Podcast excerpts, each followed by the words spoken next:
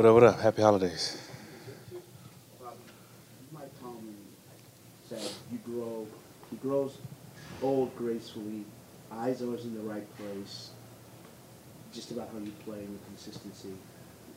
Is that film study experience?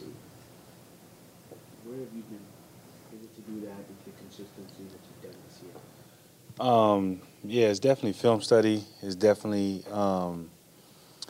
just trying to be consistent. I think that's the biggest thing, is just trying to be consistent, trying to do, always constantly find ways to be better. There's still things I can work on, and there's still things that I can get better, and I think having that mindset puts you in a position of constantly trying to grow or elevate your game. But, you know, to have somebody like that, have that respect for your game, it's definitely great, because I've watched him for a long time. I admired how he coaches, admired how he, you know, the messages and how he cares about his guys, and so it's mutual respect for sure.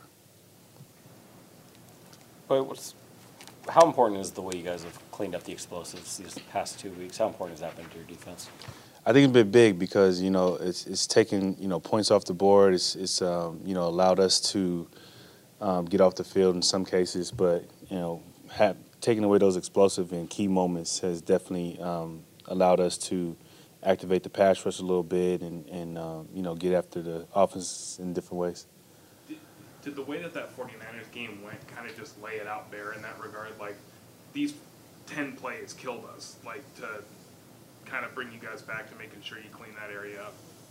Yeah, it was not just that game. It was, you know, there's a couple games that you can pinpoint and look at that. Like, if you take a couple of these explosive plays away, it changes the whole trajectory of how the game goes. And so, you know, I don't know the statistics on it, but, you know, when a team gives up an explosive, it doesn't really sway in your favor. So I think it's just being mindful of it, whether it's in the run game or the pass game, trying to eliminate those and not let them happen. What is your thought about Devin Bush, the opportunity that he's getting at this point in the year, and going up against his old team? What do you think his mindset is like right now? I'm not sure. You know what I mean? Like, obviously, when you play your own team, you definitely want to play well, but then you also don't want to let it overshadow the preparation, make you lose focus on the little things. So it's a balance. You got to balance the emotions of, you know, playing your former team, but also locking in and knowing, you know, what you have to do and what you have to get done. And I feel like he'll be good. Last week, the Steelers did score on a couple of huge explosive plays, but you've got Najee Harris that's in there. So how do you allocate enough resources to stop both those explosives and the run? I think on some of those plays, you know, he just got behind the corner or things like that. So I think that's the first thing, is not letting the guy get behind you. But I think, two, just understanding, like, they have a good run game. They're going to mix it up really well. And, you know, kind of doing your job. Every player has a job to do, and I think it's just really that simple. I don't think we have to load the box or do anything different. It's just more so making sure you execute your assignment in that moment.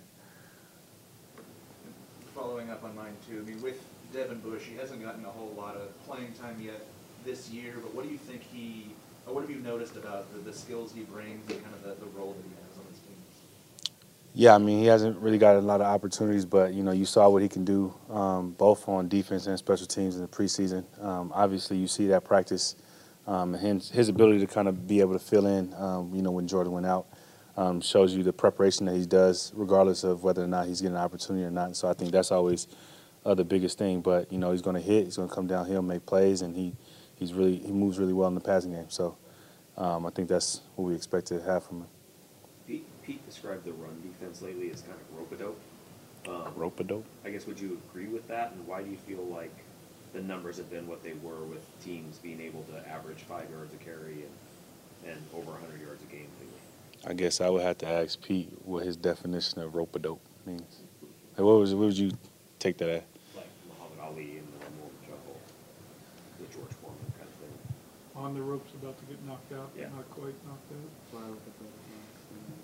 So everybody just throws out Muhammad Ali quotes, huh? That's what we're doing. I think it's just, you know, it's an area that obviously we start off well, then haven't been as clean. I think it's kind of the same thing with the explosive plays. You know, it's always, it's either one or two guys or it's just one thing. I think all we got to do is just, you know, do your job. And sometimes it's maybe us trying too hard to try to, you know, make a play or anything like that. So if we just kind of go back to the basics, I think it'll go back to how it was. I don't think it's anything crazy that they're doing or crazy that teams are doing. I think a lot of the things that are happening against us is us causing those things. And so I think if we just take that out of the game, I feel like it'll be fixed. Is anything that you're doing differently schematically to try to stop the explosive plays in the passing game, is that maybe negatively impacting the run defense? Like you're committing more resources to one and it's hurting the other? I don't think so, per se, because I think regardless of the situation, I think you should be able to stop the run. I think it's not like we're removing people or, you know, like you said, like taking resources away. I think it's just little things that we need to clean up, whether it's fits, whether it's playing off one another, that I feel is all in our control. It's not really something that they're doing schematically or something that we've changed. It's just we need to be more disciplined and, you know, executing when the runs happen. How impressive is what Julian Love was able to do last week, being away all week, then flying out there and playing the whole game? Man, extremely impressive, because it's not just missing practice and trying to learn the defense and learn it. It's, you know, dealing with real life situation and then not being able to travel with the team, and then I'm pretty sure he wasn't getting that much sleep. So there's a lot of elements, but you know, he's a true professional, and you know, I think he's a person that would be able to do something like that because of how he prepares. So, you know, are you surprised when it happens? You're not, but it still doesn't take away from how impressive it was for him to balance what was going on in real life and then come back and still have impact plays in a game in which he didn't practice all week. So definitely was impressive. As someone who plays every snap, you know, every game, do you have maybe, I don't know, appreciation or just like how guys like Mike Jack or like Julian Love have handled being a starter, being in and out, rotating in this package and that package, you know what I mean? For sure, because it's tough. I mean, obviously I think anybody wants to play every snap. And, you know, when you're coming in and coming out, it's very hard for you to get into a rhythm. And so it takes a little bit more energy mentally to make sure you're locked in and study and not knowing when your number's going to call. So, you know, you have an appreciation for those guys that, because again, like they could handle it a different way. They can be upset, they can be not focused, they can be, you know, take it the wrong way. But those guys been true professionals, and you know, whenever they get their opportunity, nothing, there's no fall off. There's just the same level of communication, the same level of execution and playmaking. So definitely from our end, we appreciate it. Specifically with Julian, what have you thought of the way he's handled that this year, the in and out? Like I said, he's been true professional. Like I think if you watch the way he prepared last week, it shows his ability to lock in and not let the circumstances around him or the things that he's facing change the way that he prepares and how he plays. And so when he's out there, he has a standard and he upholds that standard. What did Gino kind of show everybody, I guess, the last couple of weeks with how we got being hurt and, you know, kind of, I guess, the way he supported Drew through all that and then coming back last week? Just how great of a teammate he is. I think that's the biggest thing. Two, you know, it's hard. You know, when you want to go out there and you want to perform but you can't physically, you know, a lot of guys might go and, you know, be alone or be to themselves. But, you know, he wanted to still be a part and still help and still communicate with Drew. And I think that just speaks volumes of what type of leader he is and you know, what he means to our team. And then when he – you know, it's healthy enough to get back out there. He goes back out there and, you know, leads us to another win. So we have so much respect and so much love for the way he handled the last few weeks, because we know it's hard. Any player, when you get hurt, nobody likes to be hurt. So, you know, it's a lot of respect for him. When you were doing stuff away from the field this year, or the shopping spree, the stuff at kids' schools and everything, did you feel like you were missed? Like, did you feel like the people had an appreciation for you that if you came back and were gone for you?